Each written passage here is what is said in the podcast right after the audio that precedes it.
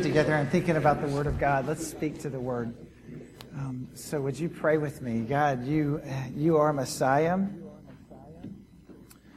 And God, I think it's really awesome for us to be able to talk to you and to sing about you and to say that you're the Lord of all.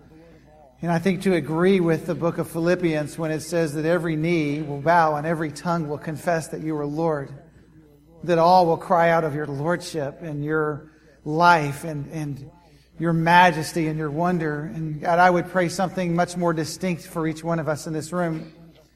That we wouldn't just sing of you as Messiah and that we just would, we wouldn't just gather and, and consider you as Messiah, but God, there would be a, an addition to that song, a single word that, God, you are not just Lord of all, because that is true. But God, it would become infinitely personal and infinitely drawing together around your cross that we would, we would not just say, God, you're Lord, and you're Lord of all, and you're great, but God, that we would tell you that you are our Lord. And God, much more personally and intimately, you are my Lord. And God, in that lordship, there will, be, will come freedom. There will come your dominion. There will be your reign and your rule. There will be your glory made manifest among us. And so, God, while you are Lord of all, you are creator of all, and all will bow down, Christ, I pray, with all that I have, that every one of us in this room will tell you very intimately, very personally, and very passionately, you are my Lord. I love you, Jesus Christ. For it was for that freedom that you have set us free, Christ. And it's your name we pray, we worship, and now we open your word. Amen. Thank you, Lord. So, um, I love this. A few weeks ago, we began a series entitled Freedom out of the second um, chapter of the book of Colossians. And um, just a few weeks later, we're closing this series of thoughts. And uh, nine verses in 10 weeks. It's awesome. Way to go. And, uh, and I love this. Uh, I love this because we're going to begin a series out of the third chapter of the book of Colossians called Imagine next weekend. And we're kind of going to start Imagine in a little different way. We'll deviate from Colossians a little bit and talk about next Sunday um, God's love for the fatherless and how we can be involved in that and His heart toward that. But uh, but for now, we're just we're just going to run with um, with this this closing, this thought, and it's kind of an amalgamation of thoughts that we've had over the last ten weeks just where, where's God taken us in this journey? And, and I can't think of a better place to, to talk about where God has taken us than. Move this down. I'm hearing ringing. Anybody else hear that? Is it just me? Praise God. That's beautiful. Then to actually read the scripture together and just to think about this. And uh, I, I love, I begin this with such hope. You know, when I'm reading and just thinking about Colossians 2 verses 6 through 15, I mean, you, if you read this, you're just, and, and I know all of us are reading this um, as a as a letter once a week and just kind of processing through this and saying, God, I know you know Mark has us boring down and actually launching off on kind of some theological constructs about what it looks like to not build a boundary marker religion, but really to have a faith that is based in you. But but Paul was giving us some greater and grander thoughts and in the entirety of the book of Colossians. And so we kind of want to keep that moving in and pulling back. And when I was pulling back and just looking at Colossians 2, 6 through 15 as a whole, I mean, honestly, I was, I was just going, oh God, how are you going to speak to us in this? And so here we go, just reading this together. Chapter 2, verse 6. So, so then, just as you have received Christ Jesus as Lord, you should continue to live in Him. You will be rooted, you will be built up in Him, you will be strengthened in the faith as you were taught, and you will be overflowing as followers of Jesus in thankfulness. See to it that no one takes you captive through hollow and deceptive philosophy. That that's, philosophy is going to depend on human traditions and the basic principles of this world rather than on Christ. That might be one of my favorite sentences in all the scripture. Because there are so many things that tug us to say, we're going to love this and we're going to add this to what we think. And gosh, I'm going to start preaching again, so let me not do that. This is a fulcrum verse for the Church of Jesus Christ. Because we tend, if you'll, if you'll read his sidebar, his illustration of all these verses, are verses 16 to the end of chapter 2, when he says, why would you replace a passion for Jesus Christ with what you eat or what you drink or how you're arrogant about that? when you worship or when you don't worship and why you're arrogant about that. What you do or don't do, so you're arrogant about that. Whether you worship a moon festival or not and you're arrogant about that. No, why, why would you trade those trivial things rather than on Christ? So just, that's where we part for a while saying, look, just be, be careful with this. There is none but Jesus. There is none but Jesus. There is none but Jesus. And there is nothing rather than on Christ. For in Christ, for heaven's sake, if you would trade, how could you? For verse 9 says, For in Christ, all the fullness of the deity lives in bodily form. Buckle up. And you have been given fullness in Christ who is head over every power and every authority. I just feel like I know we've been here 10 weeks. I'm just reading this again thinking we should go back and spend another 10. Mean, just reading this and going, Lord, look at what you're saying about us, that we have been given fullness in you. In you, we were also circumcised in the putting off of the flesh, the sinful nature, not with circumcision done by the hands of men, but it's circumcision that's done by Christ. We have been buried with him in baptism we have been raised with Jesus Christ through faith in the power of God who raised him from the dead. Glory to God. I mean, look, can you, I'm not kidding. I had a little bit of hope as we started to kind of delve into these verses saying, God, what freedom are you going to bring? When you were dead in your sins, in the uncircumcision of your flesh or sinful nature, God made you alive with Christ It's jumping up and down time. I'm, and he forgave us all of our sins. Glory to God. Not only did he forgive us them, but this is the, this is the moderate trash talk that I enjoy. Canceling the written code with its regulations that was against us, that stood opposed to us, he took them away, nailed them to the cross.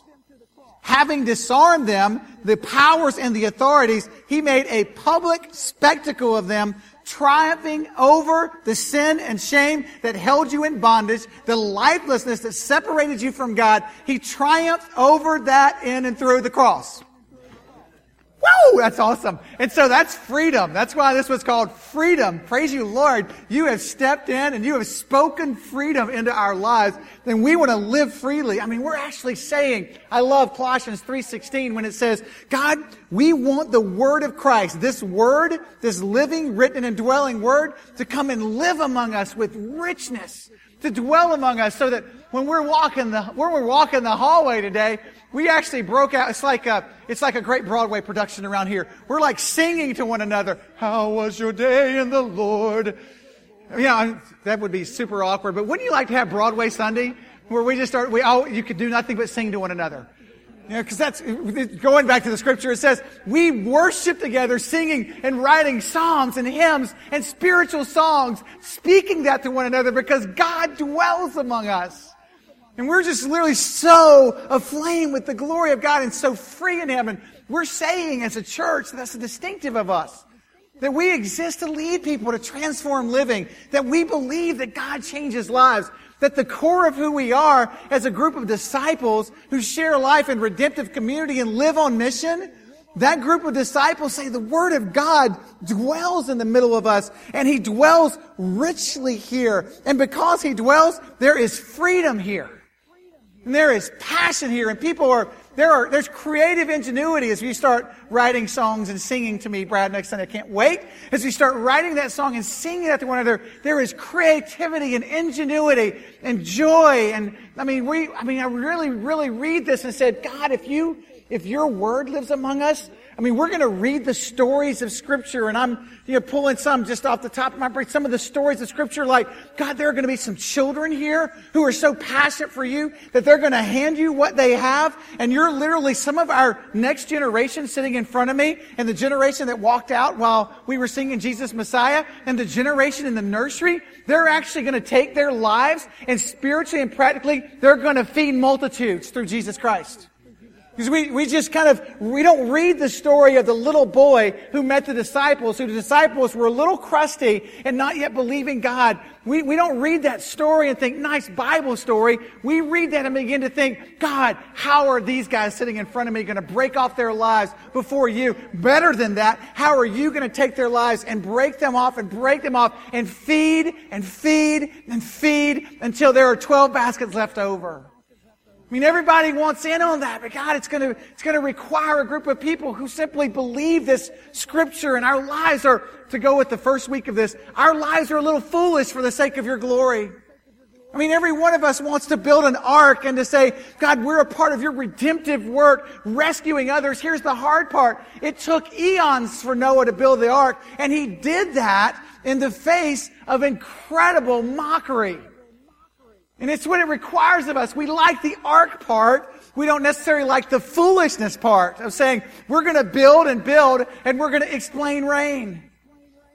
You know, we're going to tell people it's going to rain and every single person who comes because can you imagine as he's building the ark, it's going to get, it does get bigger and bigger, and that means more attraction. I'm sure they started selling tickets into Arkland, you know, started building some rides around it, and people were coming in, and every single time they would say, Noah, why are you doing this? And he would say, because it's gonna rain. And every single time someone would say, What's rain? Can you imagine how many times he had to answer that? And in that foolishness, he was, he was a part of God's redemptive work of the rescue of mankind and really all of all of the creation of God.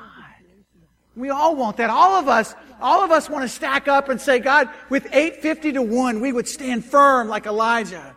And what it requires of us to predicate that is to rebuild the altar and to worship as the worshiper with spirit and truth, saying, God, we want your creativity and your passion among us. And we realize that that might mean 850 people will disagree with us and you agree with me, and my heart agrees with you, and I'll stand. And I'll even pour buckets of water on it just to demonstrate your goodness and your glory. We all want that among us, and I'm just wondering what's it going to look like as we as we stand as a group of people in the middle of an extraordinarily lost city. As Rick Wheeler would tell us, and JBA or Jeff Litton, you know, over half of our city, about 65% of our city, doesn't know the Lord, and we're just in saying, God, there's a freedom that, that dwells among us. I love the first week. It really has moved me, and it's, I think it challenges me all the time because I want to shrink God down to what I can see and what I can experience, and I don't see that as the God of the New Testament. I love the first, if you were here week one, you'll remember this very well. We talked about a little study on divergent thinking, creativity. It's kind of a neat thing. And, and, and if you, I may not get the statistics exactly right. I think there's several studies on this, so the statistics are going to diverge a little bit anyway, because it's on divergent thinking. But it's, it's on creativity. And remember, remember this part though? 97% of children under the age of three scored in the genius category. And it went in that, in that area, creative thinking, intellectual originality, divergent thinking, or New Testament hope. Just, just that idea that, that we actually could sit in this room and we could be a little bit wide-eyed and we could wonder as maybe Monty Poole or Leanne, I see Leanne here, so she's not teaching, as maybe Monty is telling the kids some story right now that it might take such root in, root in one of their lives and may build them up so much that literally thousands will be fed the gospel of Jesus Christ by one of our kids. And we're actually sitting in the room and you're going, that could happen. You know, I'm excited about that. And if you remember the scores, though, this is what it said about us. It was depressing. And I, I, think it was somewhere around, by the time you reach eight or nine years old, it's down to 25%. By the time you reach middle, middle school, it's down to about 8%. And by the time you reach a 25 year old, less than 2% score in the genius category on divergent thinking, intellectual originality, or if you want to speak into the church, in reality that we believe by faith that God can move with power among us. So, I think as we said that and we're reading these verses and saying, God, what would freedom look like? Maybe Jesus was not kidding, going back to week one, when he said in Matthew 18, 3 and 4, maybe it wasn't a metaphor. Maybe it wasn't a good proverb for us. Maybe Jesus, when he said, unless you approach the kingdom of God as the mind of a child, with the passion of a child, you will not inherit the kingdom of God. Maybe what he was literally saying is, you're going to figure this out in a divergent scientific study in the early 2000s. But I'm just going to tell you right now that until you're wide-eyed and believe me and the whole church is sitting in and believing that I have freedom among you, that I have made you alive together with Christ, that I have made a public spectacle of your sin, that I have, I I walk before you in freedom and hope, that I stand before the grave of your death, your misery, your sin, your shame, and I spoke to you, come out of that. Until you believe that, you probably will not see me manifest among you. But when you become like a child, there will be a freedom that happens among you. There will be a, there will be a belief not in your own internal creative originality, but there will be a belief in the one who originated everything be able to say, Holy God, we, we look at this and we are passionate for what you're doing. And it was just, it was just depressing for me to see, you know, 10 standing and to be down to all sitting with one kind of raising their hands. And I just, I just am thinking, God, if He would bring this, this is the hope I had beginning this, if God would bring an understanding of the power of the cross, of the power of freedom, of the power of the truth of His Word, of the power of His life among us, if we would be a people who stopped thinking in the realm of what we could pull off. If we would be a people who would not sit in this church and think, I wonder what we can do. If I, if I could be a, I prayed this the whole service today, as I just kind of looked out and went, God, where is everybody? Did Disney World have a special this week? What's going on? If I was, I was just, I was saying, wait, wait, no, no, here's the deal, God.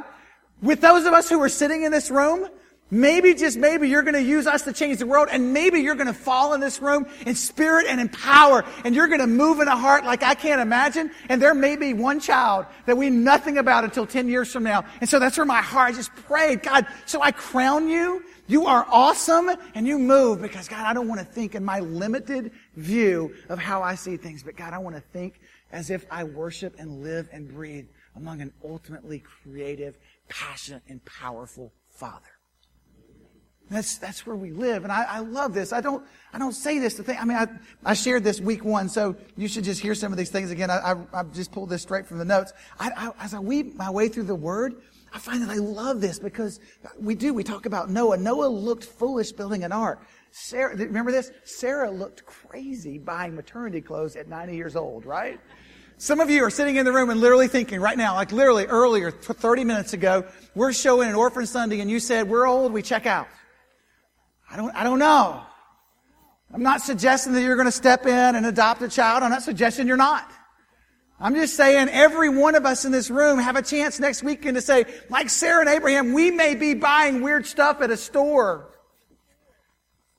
Because we're divergent in our thinking. This room got super quiet. Really? Is he really saying this? I'm, I'm just saying, I read scripture and I see people who didn't think as if this is what the scope of world looks like. I see Sarah and Abraham at 90 saying, we're going to have a baby. You know, this is, whoa. That does not invite a, a, a, two, a two percenter. It invites a group of people who are going, are you kidding me? I mean, the Israelites, the great battle strategy of the day, circle it seven times and put Jeff DeVore up front. You know? Let him play as he sounds the saxophone. I promise it will be good. Walk for seven days around. Don't put your strongest guys up. You know, don't bring out the big guy who comes off the bus first to intimidate the football team. Put, put, wait, that's not good because you're really a strong guy.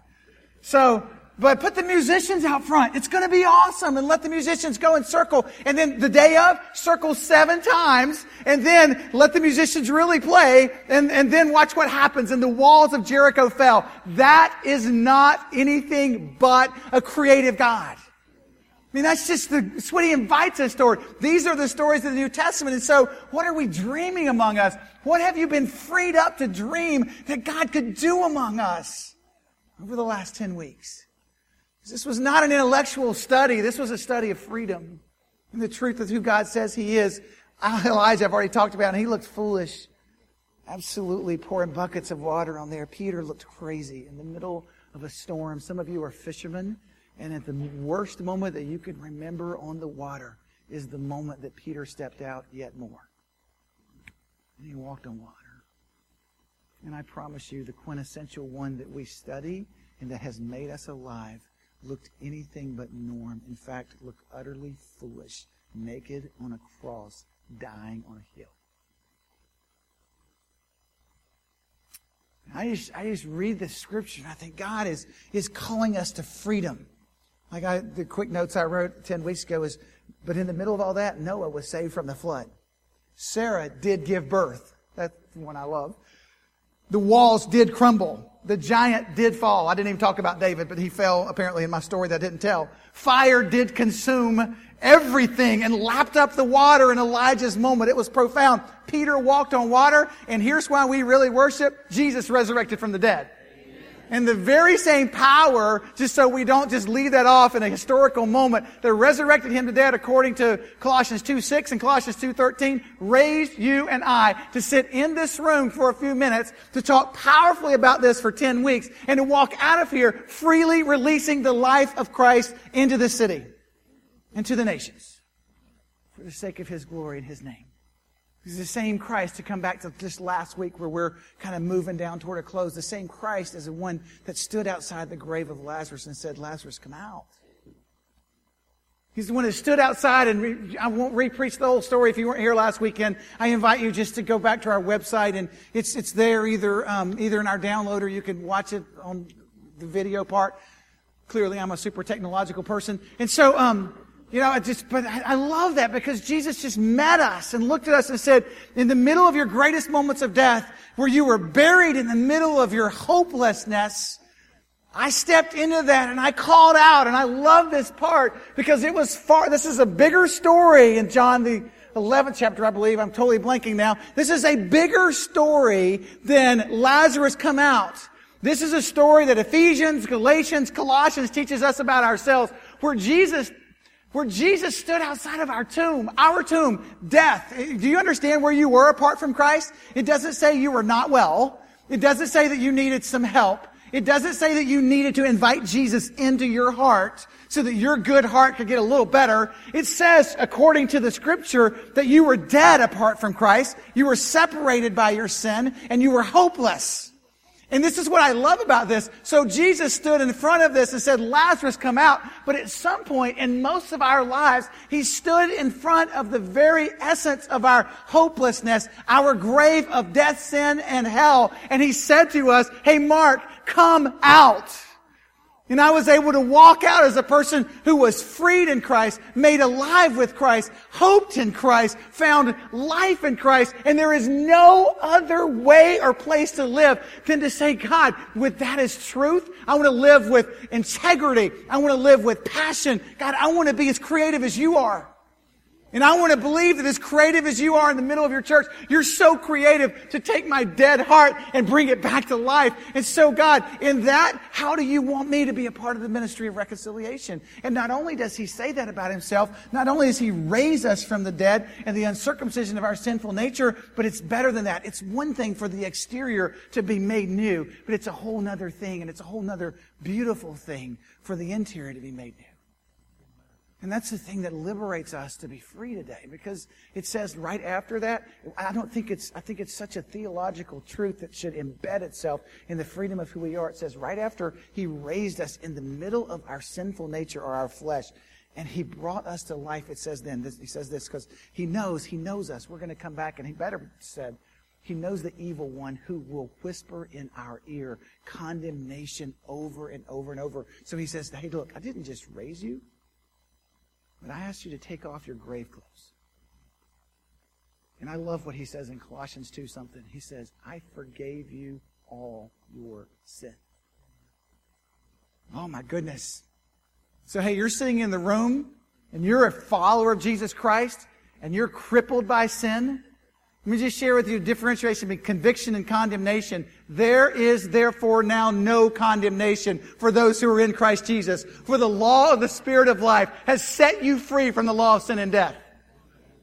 And what the Holy Spirit will step in and do is say, look, I want to convict you, meaning I want to draw you to something that is more than where you are. And I want to draw you out of where you are, and I want you to drop your grave clothes because we've got a place we're going together. Condemnation will leave you where you are with self-flagellation, with beating yourself to death, and that is not from the Lord, that is from the evil one. And so be free. It's not just that God has said, come be divergent, come be thoughtful, come be passionate, come be creative, but come be free. Free from your grave clothes, free from your sin, free from your shame. I mean, he writes about this so much. He says, God, in Romans 3, God justifies those who have faith in Jesus. That's Romans 3.26. Oh my goodness. If we would just stay here for two or three hours talking about the derivative and the meaning of the word justifies. But in a nutshell, He once and forever forgives those. Once and forever forgive those who are in Christ Jesus. Justifying us before the Heavenly Father. Hebrews says, I forgive. This was, by the way, an amazing part of our gospel project study this morning. I forgive their wickedness and remember your sin no more. I had just had the urge to dance. I've never had that urge in preaching before. And the problem is I can't dance. Maybe the creativity was about to pop out. I don't know. He forgives us and he remembers our sin no more. Wow, praise you, Lord. I mean, these are the foundations of passion in Christ.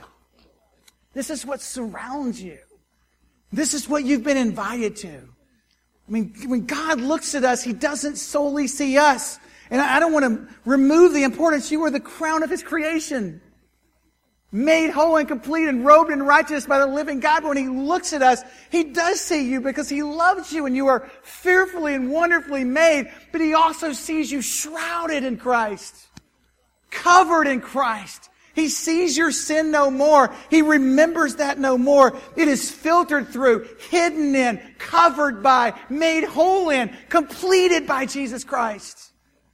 And that leads us down a path that there's no way that a follower of Jesus that is impossible. Not that we won't stumble and fall in sin, but look, there's, when we're in love with this Jesus, there is no way to do anything but respond and say, Oh God, we cannot get any more of you. We need more grace.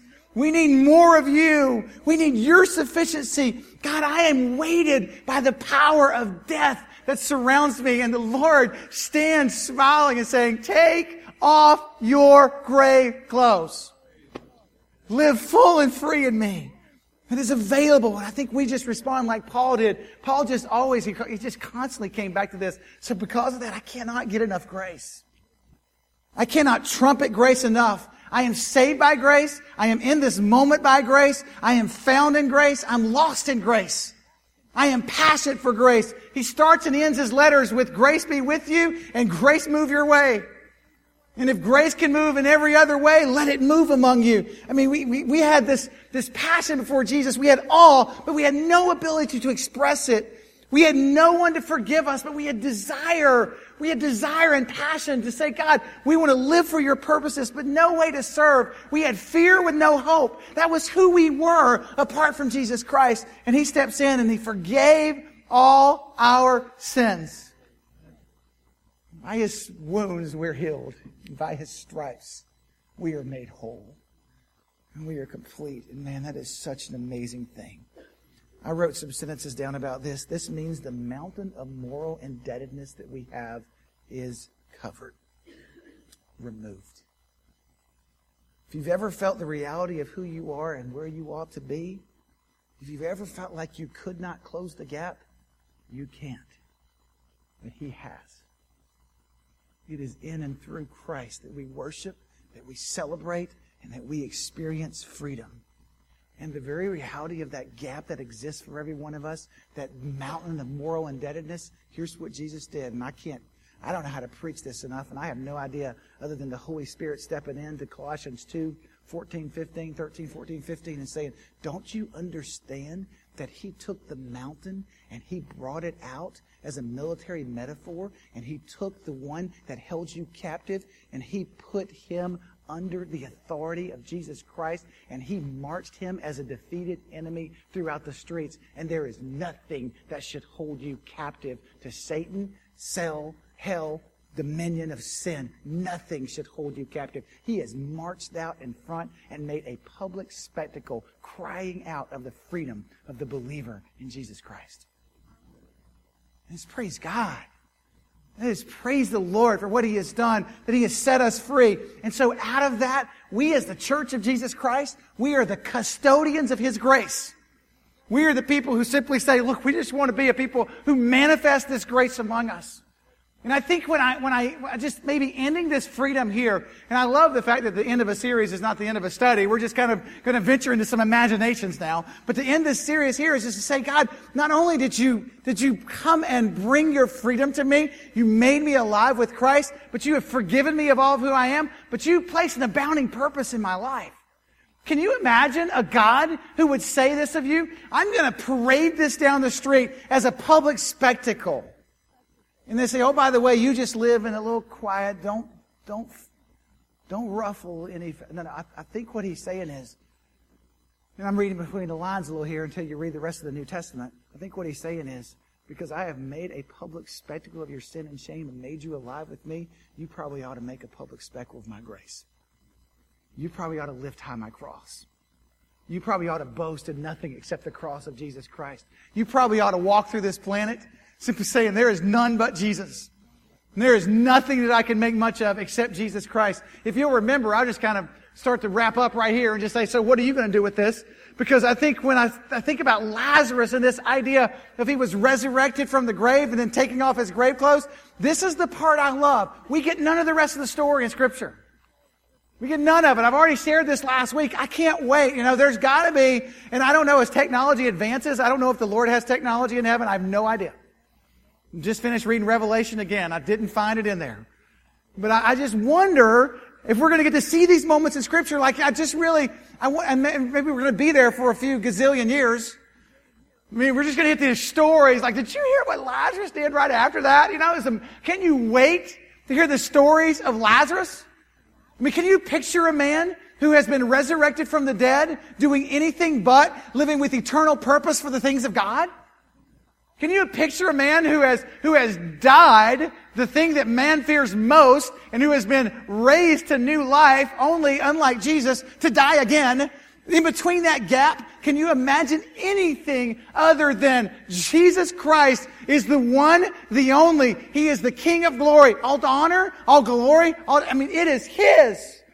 Can you imagine a person whose sins are fully forgiven, made whole, called out of your own death, called into newness of life, given completion and wholeness in Christ? Can you imagine living for anything else other than, oh my goodness, here is Jesus? I mean, it's not that you're abounding in purpose because you're want to live, you know, a powerful life for God. You're abounding in purpose solely as a response to the amazing work of Jesus Christ.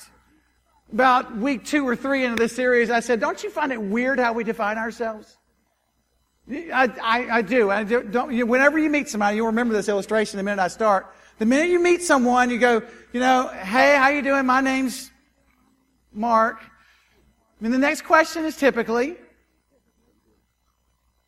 Mitch either remembers it or that's what he asks. I mean, we always ask that. The what do you do? You know? As if we're defined by what we do, which probably lends itself to what we drive and where we live and what we wear and how we are. We actually think those things are important, which is quite funny unless you're in the church. And we don't think that's a big deal at all. There would be a huge amen from the church. I mean, that's just not a big deal to us. You know, what do you do? I, I don't, wouldn't you love to be with Lazarus? When he started to ask, what do you do? You know, hey man, I haven't met you before. I'm assuming there was some greeting that went on in their day as well that ended in that way. You know, how, how do you, do you raise camels? You're a shepherd? You, you, you a fisherman? How about you a tax collector? What do you do? Can you imagine his answer? It shouldn't be much different than ours. Can you imagine his answer? I don't know. I'm resurrected from the dead.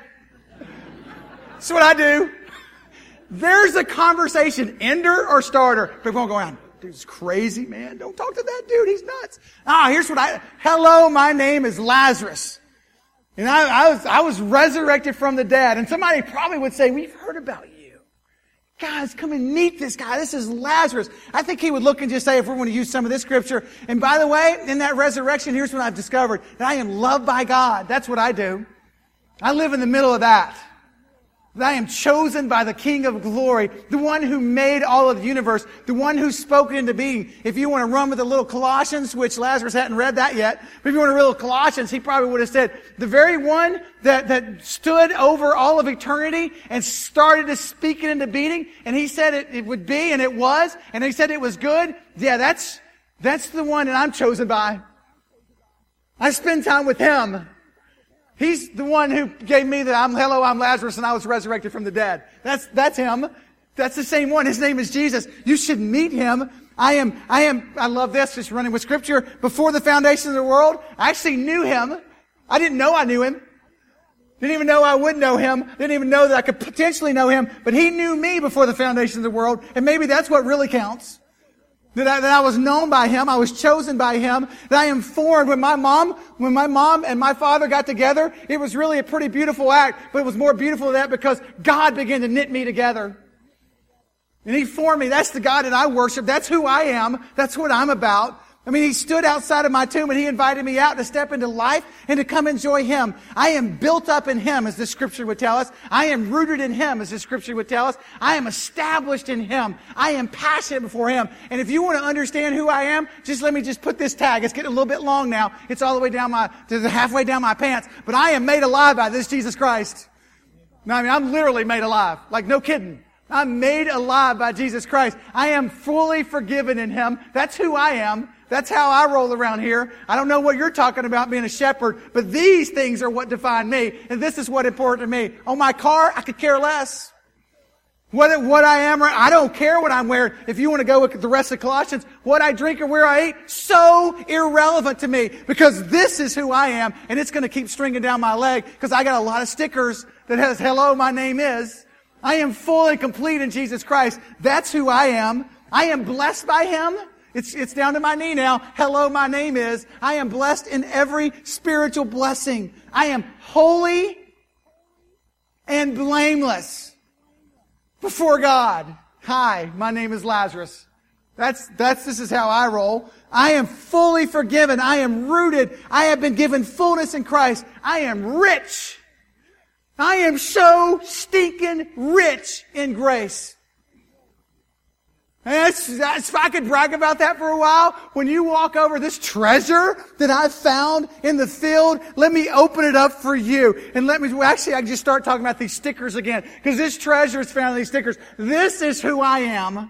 I am rich and great. I'm filthy rich right now. I have so much grace. And I could just tell you about that and tell you more and more and more. I am totally complete, complete. I am covered by Him. I am sealed with the Spirit of God. He has guaranteed my inheritance in the kingdom of God. I am good to go. And this is the freedom that I bring to the table. I am covered with stickers. Hello, my name is Lazarus and this is who I am. And I think the reality for all of us is that's not a biblical story. That's an ending beautiful picture of who we are. As he stood before us and said, I invite you to come out. And I can't picture living any other way than abounding in purpose when I am littered with the truth of the scripture of my identity in Christ. So what defines you? For what defines you or what, be, what purposes you? And I can't picture anyone in this room who has received those gifts who would live for any other than Jesus Christ. So, Lord, we respond to you. I don't know what you would see fit from us. I think we respond to you with intellectual creativity, with emotional passion, with practical hope. God, we respond to you as if you are our God and we are your people. God, I respond to you recognizing that while the New Testament scriptures have come to a close and we're not to add to that, Father, the New Testament stories of your work and your significance among the church never end. So, God, I pray for a New Testament move among us, a belief that you move in spirit and in power. God, I pray for a freedom to be pervasive in this room. God, I do pray that there will be conviction across this room of the ways that we shrink you down. And God, we would, re- we would respond to that conviction not with not with a sense of condemnation, but with a sense of repentance and turning back toward the freedom that you have called us toward. And so, God, I just pray for a holy response today. a response to you to believe great and huge things about you. For you are a great and vast and powerful God. We're going to sing for a bit. And as we sing for a little while, there just is an opportunity for you to respond. Some of you are going to respond to a personal, vibrant relationship with Jesus. And Dr. Davis and myself, we'll be here at the front to meet you. Some of you are coming to join with our fellowship. A lot of us in the room simply just need to respond to the Spirit of God and to believe as a child. So I would just pray that the Spirit of God would have freedom to live and breathe in this room as He sees fit. So, Jesus, stir among us. It's for your glory we're here. As we stand together, if you have a decision, I invite you to step out now. If you want to respond to God just in prayer, step now. Let's sing, let's worship, let's respond to the holiness and wonder of our God.